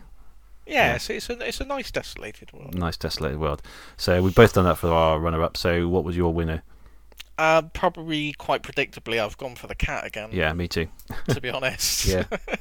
and again, for reasons that we've already discussed, really, both the character and what we're talking about in the graphics. Um, anything else you wanted to add? No. No, this is it's a lovely, charming game, isn't it? Yeah. So a little bit different. Innovation. This is uh, any game that impressed us with a, an innovative feature or idea that you don't normally see. So what was your runner-up for that? Uh, my runner-up for that, uh, for the innovation was Voodoo Vince. Oh yeah, okay. Um, because the, of the yeah, the main mechanic that we've discussed. Um, Mhm. So yeah, uh, yeah, you, we've heard we've talked about that already. yeah. pretty much. Uh, so my one was actually Micro Machines Turbo Tournament '96 for Oh, okay, its cool. level crea- creator thing. For the time Yes. on the Mega Drive, I thought that was very impressive. The the sort of the depth of um, uh, you know course creation and tweaking things. Um, uh, like you said, you enjoyed doing that when when we were playing it. Yeah. Um, and also the fact that you could say, uh, yeah, give you, what was it? You could get it as a code, couldn't you, and put it on someone else's game Mm. and, and bring it in. And yeah, I thought that was incredible, really. yeah. Um, Yeah. yeah. So that was my innovative pick for runner-up. So what was your winner? Uh, my winner was Fire Pro Wrestling. Yes, same here. We were Um, aligned. Uh, yeah, just ridiculous Just stuff you can do in that. The depth of it, it's just mind blowing. Yeah. Um, yeah. Yeah, just to be able to create a wrestler that uh, responds like he or she really does in the in the ring, and the ability to create a match that actually plays out realistically with those people doing Yeah. the things that they do. Um, and Yeah, and the whole, like, like we mentioned at the time, like usually you rest, you know, you get a wrestling game and it's it's basically a, a, fighting game dressed up a bit differently, where you, it's just about getting the the character's energy gauge down enough to pin them. But I love with Fire Pro the the sort of the emphasis on putting on a good wrestling match rather Yes. than just wearing down an energy bar and then pinning them. And I Yeah, think that- that's really I think that's a really innovative way of, of approaching the wrestling game. So I Mm. yeah and it just separates it from a normal sports game as well, where it's very much you've got to win. This is part of the entertainment aspect where you've got to put on a good show, and it's a Yeah. wrestling simulator in that sense. It's not about winning necessarily; it's about you know how good a show you can put on, and the idea that people uh, go online and fight, and they, they they don't try and win; they try and put on a good show. Put you know, good it's just show. that's crazy to me. I love it. Yeah, it's great. Fantastic, yeah.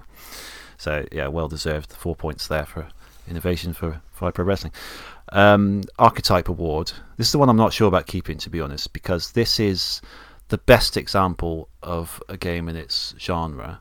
Hmm. Um, I was, I got my two picks here, but I'm thinking they're two completely different genres. How is one better than another? Do you know what I mean? Like, why does that one deserve the runner-up and why does that one deserve? Because they're both good examples of their genre. So I don't know. Might think about a new award next year. But for Yeah. now, again, for now, backroom talk. talk what was your runner-up uh, pick for Archetype? Uh, the runner-up pick for for Archetype was House of the Dead Overkill Ah, yeah, good choice. hmm because I just think it's a great example of an on-rail shooter. Um, it's probably my favourite on-rail shooter if I had to name one. Um, I think yeah. If I was gonna, if someone said to me, "Oh, what you know, I've never played an on-rail shooter before. Uh, what what's the best one you can think of to play?" I would say House of the Dead Overkill. Mm. So yeah, Certainly, the mechanic that we were discussing in the episode, where when you die, your score just gets halved, Mhm. so you can kind of keep going, but there Keep is enough of a penalty there to to you know make you not want to get hit. Was a really really clever way of of doing it, really, Yeah. and sort of mixing playability and and wanting to keep going with yeah, and I think with it being challenge. with it being designed as a console game from the ground up rather than a, an arcade port, Mm. you don't have, you know, it's not designed to just keep you putting money in the machine to keep the, you know, but keep buying credits over and over again. So you don't get as many of the really cheap sections that you would get in like That's the true, original yeah. House of the Dead. Yes. Um, so I think, yeah, overall, I think it's just a, a, a great package to represent that genre. So Mm. yeah, Yeah, good choice. Good runner choice. up. My runner-up was um, Kirby and the Forgotten Land, um, Okay. just because I thought it was just a great example of a 3D platformer, um, particularly on the Switch, um, because I was I've been looking for ages for that sort of thing on from from Nintendo, um, you know, just as a, as a proper Nintendo platformer, and it came in delivered really well. So yeah, that's why I got my Archetype Award. Your winner for it though? Uh, the winner, I think we've probably got the same Banjo Kazooie. Uh, no, actually. Oh, No, actually, I've gone for something different, but that is a great uh, choice. Yeah. I mean, yeah. If Kind of Again- invented the genre, really. In a, in a I was going to say, yeah, So it- it's it's, always- it's really one of the, the pioneers of, of what we can, you know, when you think of a 3D platformer, uh, yeah, you know, Banjo Kazooie sort of writ the book on it. So, yeah, a um, uh, collectathon take Yeah. on it. Anyway, yeah, definitely. Um, yes, good choice. My winner actually was WWF No Mercy. Oh, okay, that's a good shout as well. Yeah, because it's just so, I mean it's such so well respected as a wrestling game and it, other than what we were just saying about Fire Pro Wrestling, where there's a need to uh, put on a good show, this was just a, in term. This was more in terms of the sheer amount of options of different types of match you can do, the roster, um, you know, things like that. Is just it is impressive as a for for what wrestling games try to achieve. They're always they almost seem to be trying to get back to uh, something that's as good as that and never quite Yeah. achieving it. So it, that managed to strike the the right balance between uh, two different things I can't think of, but the right balance. Let's just say the right balance.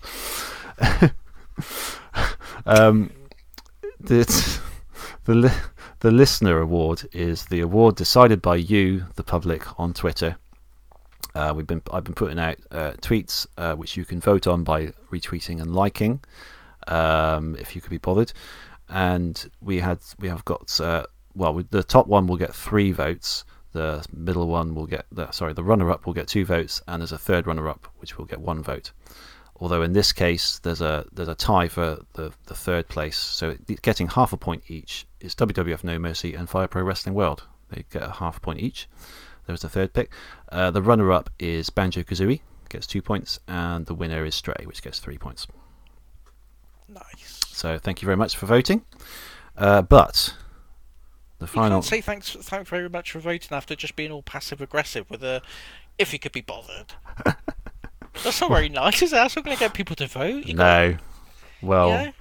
we don't get many votes. No, see, we don't, The thing but, is, you so know, You I, I, at the same time. At the same time, I'm thanking those who did bother to vote, but chastising those who did not. You know who you are.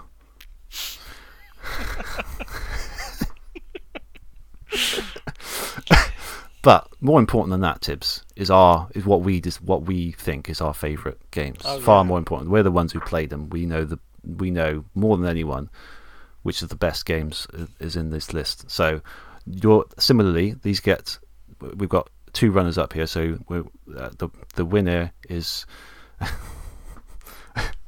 I'm really struggling to put my words together now. This happens every year. I swear. I just sort of degrade into nonsense. It's excitement. It's It is. excitement of, of, of hosting such a prestigious event. Let me reword it. So there's three points up for grabs from each of us for our absolute favourite game of the year. It's a further two points for the runner-up and one point for a second runner-up. Okay, so your second runner-up, the one that gets one point from you, is what game, Tibbs? It is House of the Dead Overkill. Okay. Um, let me just mark that on my thing. Yeah, yeah, a really good game, wasn't it? Just Yeah, shoot some zombos. yeah, Uh, and- listen to some some great dialogue. yeah. Um, just Yeah. a B movie in a game, and Yeah. it's just ridiculously over the top and very enjoyable indeed. Uh, my one point uh, uh, was Stray, actually. Um, Hmm. that's that still makes it the third best game. Is, I still liked it, but there's a couple more that I liked a bit more. I know, I know that I, I can tell where Stray is coming for your list. Don't worry about that. So I'll let you No, talk no. about it when it when it inevitably gets to your. fine. You, your favourite. You, you you you go ahead and explain yourself. go on. No, I liked it. I just there's a Okay. couple more games I liked a little bit better. That's all. Not that's, it's not not a mark against Stray. It was a lovely game with a lovely cat. You know, just didn't quite get to the top for me this time. Um, but what what Well, thanks for joining us on the last episode of Pod'em Up. Uh, it's been a nice 48 episodes. oh dear. I knew No, I knew no, this was going to cause tension. yeah, no, I, I, I jest, I jest. We, we don't want a repeat of the, the medieval situation. do No, we? we don't. No, that that ended badly, didn't it? That was a sour. Oh. That was a sour point. Yeah. Oh, dark times. No, um, no, that that's fair. That's uh, that's, That's- a good choice. Yeah. Okay. So you're one. No, you give me my one point. What's your two points? Uh, my two points is Kirby. Good. Yes. Okay. Two points for Kirby. Yeah. Anything you want to add that you haven't said about it already? Um, no, no, he's, he's he's pink and round. He bounces on the ground. He's Kirby. Pink and round and bounces on the ground. Hey, they should use that. Yeah, they should, shouldn't they? Mm, great. Yeah. My two points was um, Banjo Kazooie. Actually, Okay. yeah, it was between this and another game. Um, obviously, it's one of my favourite games of all time, and it's difficult to decide whether you want to put that as your favourite in a book in this situation or not, but I was kind of going by not so much my original experience with it, but how much fun I enjoyed replaying it, Yeah. um, which I did a lot. Um, it was uh, I just, there was lots of things I'd forgotten, and I just yeah I just it was one of those games where I was just playing it every night and having a great time with it. For the reasons I've stated in the episode and earlier this evening, it was just uh, just a lovely, characterful game with loads of great gameplay. So yeah, it's it, yeah. yeah, good it's good. So, hang on. Have you? This is your final pick now, isn't it? Yeah. Yeah, I'm getting confused, and I know what it is. Go on, what it is. What is it? I mean, it's obvious. It's, it's obvious, It's, isn't it's it? Power Shop. Well, it's power. I was going. Poor Power Shovel. Don't- Poor Power Shovel. I really like Power Yeah, it's a as good well. game. Yeah, yeah. We'll Yeah, talk about it. no, it. my, my choice is Stray Yeah, of course it is. Because I just I, I, I like cats and I like that cat and I, I wanted him to find his friends. Yeah, I'm sad at the end. It's a good game though. it's a good game. Yeah, it's, it's a great game. It should should have been game of the year, really, shouldn't it? In that stupid, should have been, stupid really, game yeah. awards thing that's trying to Yeah. pretend to be They our tossed game it a bone by giving it like best indie game or something. Yeah, that- that's come no. Come on, game of the year, surely. Yeah, game What did year. win game of the year? Some rubbish or something, wasn't it? I don't know. Probably God of War or something. It was I that. Probably that. That Yeah, probably that. It's the sort It's of thing that that gets or game that. of the year. that was I can't even think of what it's called now. That Dark Souls sequel thing. Oh, Elden. Oh, it might. I think you're right. Probably that. Elden Ring. I never Yeah. played it. I don't know anything about it, but it's rubbish. Well, there goes the remainder of the audience. Bye. Next month on the book club, Elden Ring. No. Um, so you are, um, yeah, you've done your. I'm, rubbish at this because it gets someone else to do this. You've done your. That was your thing. This is my pick now, isn't it? Yeah. Yes. So my. My number one pick is Kirby in the Forgotten Land. okay. Um, I had so much fun with this with my daughter, particularly. Like she, she was really into this game and she loved it. She kept wanting me to play it, just sort of watching me play it. And it's just that uh, I think more than any, it's a great game. It's a really, really solid game. It's worth being in the top three anyway. But I think that more than anything else, and just our relationship with the game as well, um, has, has put it as my favourite really because and there's it's just it's lots of things as well. It's just like the thing, the way the Waddle Dee Town builds up as you as you keep playing, and you get more stuff that unlocks, and like the little mini games and things. And she loves all that. Um, and the the additional things in all the levels. Normally, I don't bother with that stuff. This time, I really enjoy going back and just trying to find all those Waddle Dees. Um, sort of even after we talked about it in the in the in the book club, we were still playing it and just going through it, and it's just great charm, great music, great uh, visuals and things like that. It's just it's it's a really really good game. Yeah, it's Um, just a really good. It's just, it's just a classic Nintendo game, isn't it? It's exactly what you you expect from a, a you know a, a first party Nintendo. Exactly, and it's Game. just it just ticks all those boxes. Right. So with that done, I'm going to take a surprisingly long time to tally all this up. As I always do. So Yep. if you could bear with me, listeners, and I'll you. sort and you, and I'll sort all this out.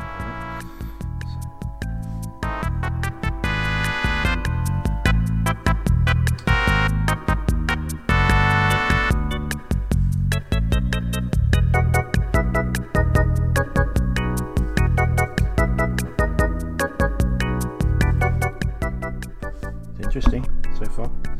It's interesting.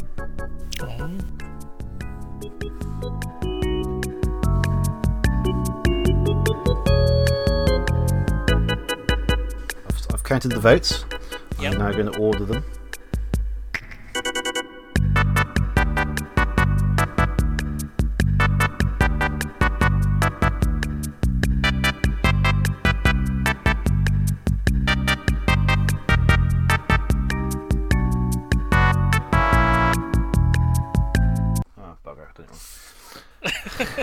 I've ordered them. I've, I've counted them right, but I've ordered them wrong. Okay. Let me just hang on. Uh, right, I've got to get this. I've got to get this all right. One, uh, there was one year. I think the first year where it didn't actually make a difference on the end, but I realised one of the games I didn't fully count the votes properly, so it it got. You designed this. System. I know I designed the system. It got closer to second, uh, closer to winning. Than I might as well say it was Klonoa. I miscounted. Um, uh, Ghost Trick still won, but Klonoa was a closer second place than we thought it was initially. Oh, So yeah, just revealing that to you all now. So I just want to make sure I get this absolutely right and get the order right as well. Um, so.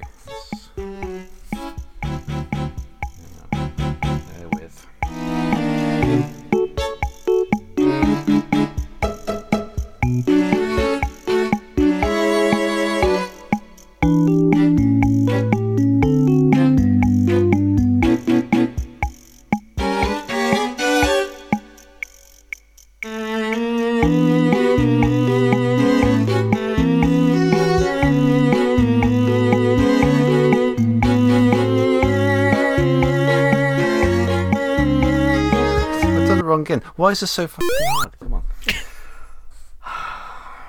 right.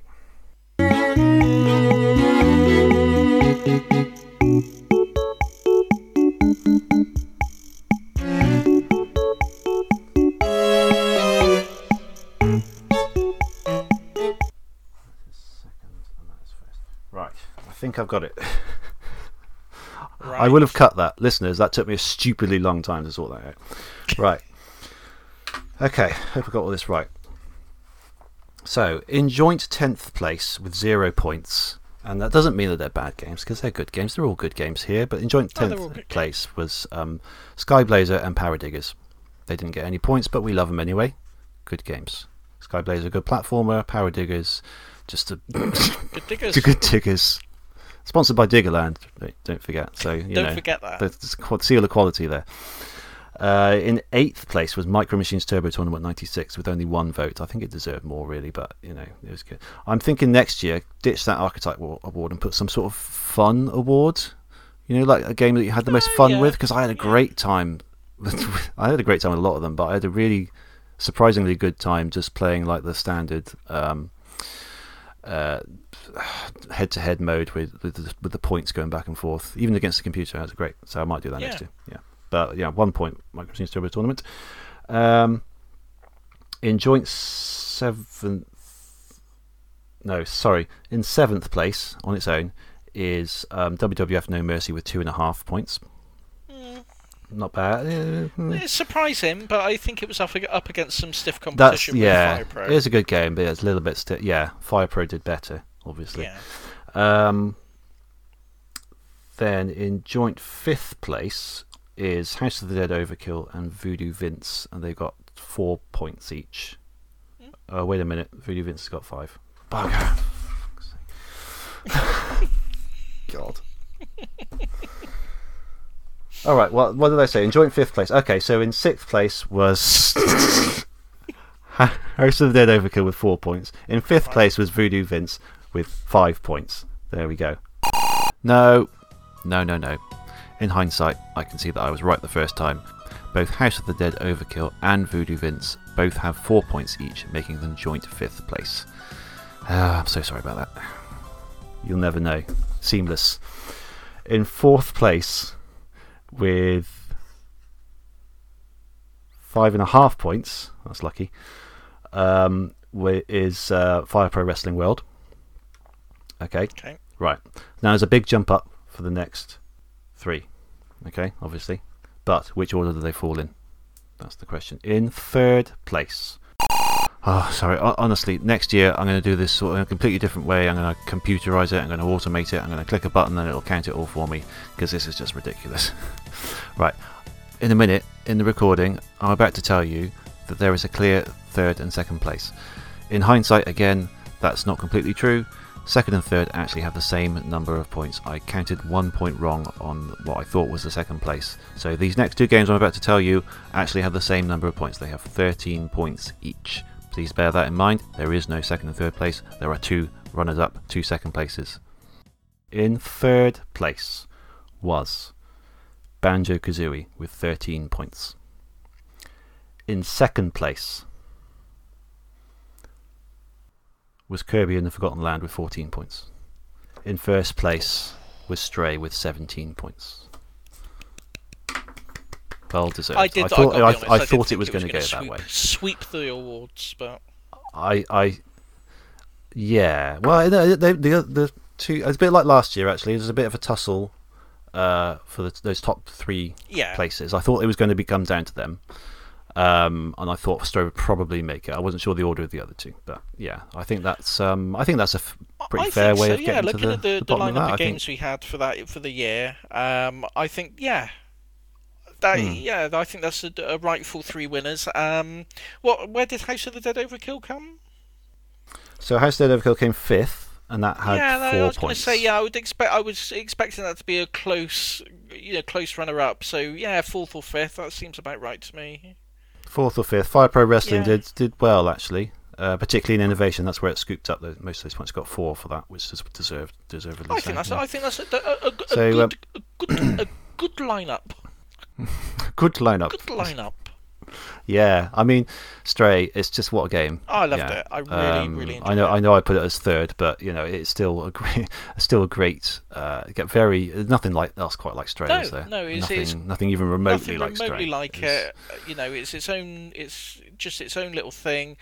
Had a a story it wanted to tell, and it told it in a wonderful way. I wish there'd have been a little bit, little bit of an epilogue, because I wanted a Hmm. bit more closure than it gave. But yeah, I, a, a, worthy winner. Yes, definitely. Uh, I just love the atmosphere, love the characters. Um, just so much more, char- even more charm than I was sort of expecting it to have. Like particularly from the other characters and the robots and Hmm. Things. The, you know, they were they were really good as well. Yeah, I just really great. I, I'm really interested to see what the team does next. To, to be honest, I'm hopefully with the success of Stray, you know, they'll have a, a bit more money to play with and a bit bit of a higher budget, get some more people on staff, and you know, come up with. I hope they turn into one of these studios that you can always rely on to come up with something really interesting and, and innovative. So, uh, yeah, I. I Be interesting to see where they go. Yeah, definitely. Okay, there you go. Our winner of the fifth annual Pod'em Awards is Stray.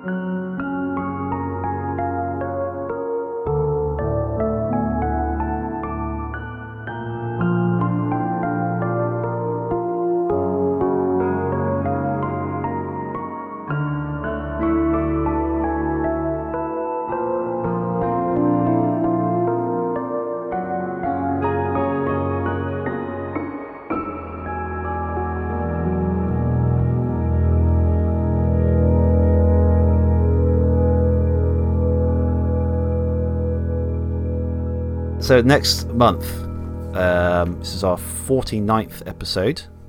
Um, it is going to be. We haven't done a Sega Saturn game yet, so that is what I am picking. We have not done a Sega Saturn game yet. No. Oh, okay. No. So this is a game from Sonic Team. This is going to go one of two ways, isn't it? I was going to say. Uh, Um, I'm going to do the other one at some point, but this time I'm going to do Burning Rangers. Okay, cool. Yeah. Mm, yes. Yeah, I was expecting you to go the other way, but yeah, yes. okay. Well, yeah. I'll do that at some point. But um, yeah, Burning Rangers. I um, we've talked about this a few times, or at least a couple of times. You do you own this? No. You don't own it, but um, you got a means of playing it on a Saturn. Yeah. Or with your fancy pants um, Steam Deck, I, I bet you could get a lovely Sega Saturn emulator running on that. Probably anyway, could, and it's yeah. uh, that's what I'm going to play on. To be honest, and it runs perfectly fine from what I did a little play uh, the other day.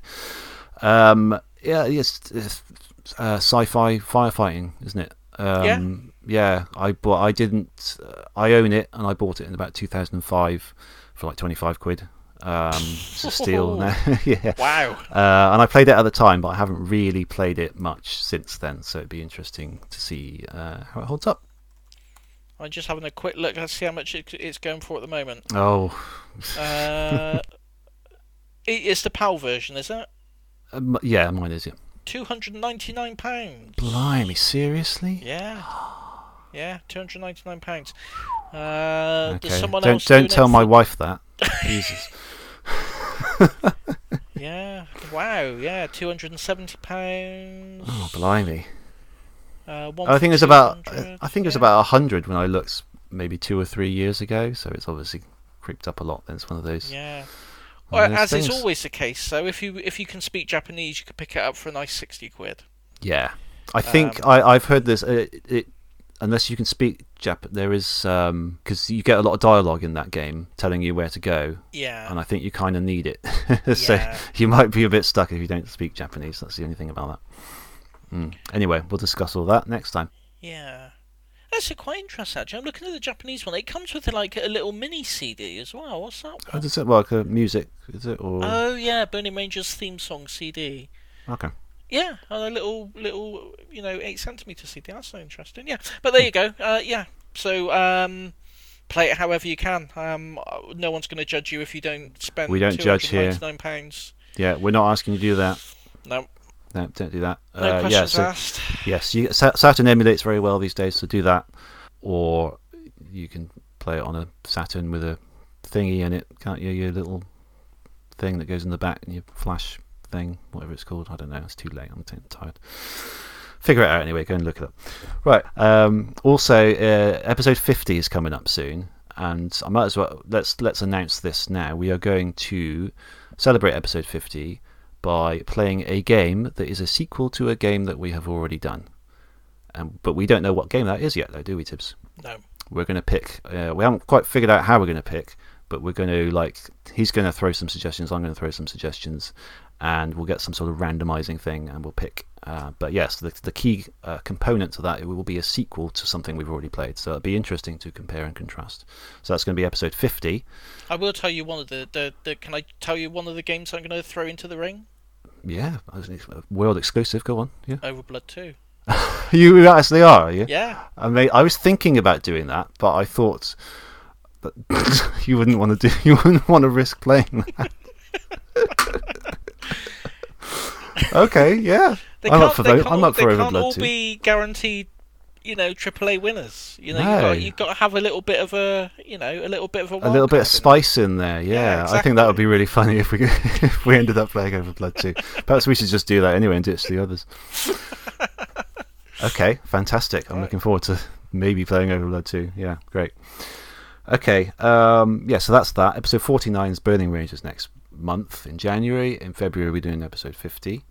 Uh, in episode 51, we're hoping to get a guest on as well, aren't we? Yeah. But we'll leave that later on. But we're hoping to get a guest on for 51 if, it's, um, if he's available. So, um, some things there. If you want to contact us, we are on uh, podemup at gmail.com. On Twitter, it's still there. You know, still still hasn't hasn't For fallen now. apart as as people were saying it's going to. Desperately trying to um, get people to jump onto other social platforms to keep their followers, but you know, still there. You can follow us at, or, or at Podimup. Um, and podemup.live is our website where you can see all our past episodes. A couple of things I wanted to mention here. We're now on Amazon Alexa. If you Oh, ask, okay. yeah, uh, that was happened a couple of months ago. Uh, if you ask, and I've tried it and it works. If you ask your your your helpful friend in the corner there to play the Pod'em Up podcast, she will happily oblige. I think uh, I've noticed recently that accounts for quite a lot of our recent listenership in our stats. Oh, okay. I don't know if that's because people are asking for something else and Alexa is bringing us bringing them us. You know know what what we mean? should do, yes. right? Official Pod'em Up ringtone, and the hmm. ringtone will just be us saying, "Alexa, play Pod'em Up podcast." And then whenever someone's in public or they're around someone's house, someone rings them, bam, instant listeners. Instant listeners. Yes. Genius. Yeah. So we're getting quite a few hits on the last couple of episodes, but I don't know if it's because of that. So I was wondering if it's worth. I, I keep trying to get listeners to get in touch with us, um, and you don't always. Sometimes you do, but you don't. So I want. I, I, I kind of want to know who's a regular listener, how long have you been listening to us, and what do you listen to us on, right? So if you get in touch with us via email or Twitter, tell us that. I'll I'll make a nice list of people, and if you want, I've got a like we were talking before. We, when you were going through all your old backlog of Steam codes on your Humble Bundle, I've got a load. You can have one if you want. If you do that for us, I'll give you a Steam, free Steam code. How about that? Wow, Can't- well, can't guarantee it's fairer than that. can't guarantee it's a particularly good game, but you know you can have it nonetheless. You can guarantee it will be a particularly good game. Yeah, I could guarantee it. There's still a few Sonic games in there that I've already got that I tried to give away years ago, and I think in our first Pod'em Up Awards that I think a couple of people took me up on, but they're still sitting there. So you can have some say, of those. li- listen, don't say. I don't think I got some codes I literally couldn't give away. Is is really going to bring the bring the crowd. So Yeah, but now that was when we had a few piddly people listening. Now we've got you know all of these people listening on Alexa. You know, yeah, so uh, they'll be coming in in floods. You know, to to get one of my Steam codes. So I don't know what else I've got. I, I haven't looked to be honest. Uh, obviously, it wasn't good enough for me to to put in my library, but it might be something that's right up your street. You never know. your Steam Something- codes bring all the boys to the yard. Yeah, if you get in touch and uh, tell us uh, seriously, if you if you've been listening for a while, however long you've been listening, roughly, uh, what you listen to us on. Um, anything else you want to tell us about what you think of the show, suggestions and things, that'd be great. But yeah, if you can do that, I'd love to hear from you. Um, and yeah, you can have a free Steam code. So you know, do it. Not that Oh, well- guy who gave us a bad review on Apple though. No, not him. No, no. Unless, Not, not the, the one your star one. Yeah, I looked at that the other day. It's still sitting at one five star and one one star. so that's another thing. If you listen to us on Apple Podcasts or whatever it's called, give us um, give us a five star ideally, but give us a rating. You know, and just try and get that average up a bit higher. That'd be good. Even if you think, even if you think the show's rubbish, give us a five star Give and us then, a five then say star. we're rubbish in the comment. yeah, if you want. Yeah, as long as it gets that five star. yeah. You know, because that gets us a bit more uh, views, doesn't it? I think. Yeah. yeah, so there's some stuff there for you to do. Go away and do that. Um, oh, I also I just wrote this wrote this down because it was a funny idea. Um, the idea that people are asking for something on Alexa and getting us. I like the idea that the first thing they will hear is our recent, most, in our most recent episode is us doing bad Toad impressions. and they were like, "What the hell is this?" What's gone wrong with the Alexa? She was working fine earlier. She's gone wrong. She's gone crazy. Right. Um, I think that's all I wanted to say. Unless you got something else to say. Uh, I think you've covered it all. Yeah. Okay. Well, it's getting late now, and I've lost all coherence. So, um, yeah. Uh, thanks for tuning in. It's been another year. Anyway, another year of Pod'em Up. We've got a, a new season six of sorts next year. Yeah. Lots of lovely new games coming up to talk about. Um, and yeah, it's uh, nearly 50 episodes, Tibbs. I can't really believe it, to be honest, I know that It's- is that is that is kind of mental, really. it is mental. I mean, we we've said this at various points throughout the show. Like Yeah, I think we've usually on it- a on an end of year episode, but yeah. Yeah, usually, or you know, like we've done it like episode like twenty, and then twenty-five, and then Yes. 32 but like when we started it i really don't think that either of us expected that like five years later we'd still be No, I don't think still so. be sort of cracking on at it so that's no, really I, good yeah, it's pretty. I mean, I think we should be proud of ourselves for that. I mean, not all podcasts last that long, no really. Most no. probably don't, to be honest, in terms of you know the, the sheer numbers of them. So, um, yeah, I think I, I, I think we'd we'd put out a pretty good product, really. Um, I, I like to think so i like to think so ad free do it just for the love of the yeah. game We'll never do ads and things. Probably won't do a Patreon and stuff like that because you know it's just nice and simple, isn't it? We just put a podcast out, you listen to it, you know, um, and we do our best, really. So, yeah, if you um, if you like us, do get in touch. Tell us. You know, we'd love to hear it. If you don't like us, do get in touch. Tell us what we can improve on. You know, uh, we'd love to hear from you. Seriously, we would. So, uh, yeah, um, Christmas is just around the corner, so we'll go away and enjoy that. I'll try and get this episode out before then. Um, so have a lovely Christmas, everyone. Lovely holiday period, and yeah, we'll see you next year. Thank you very much. Bye bye. bye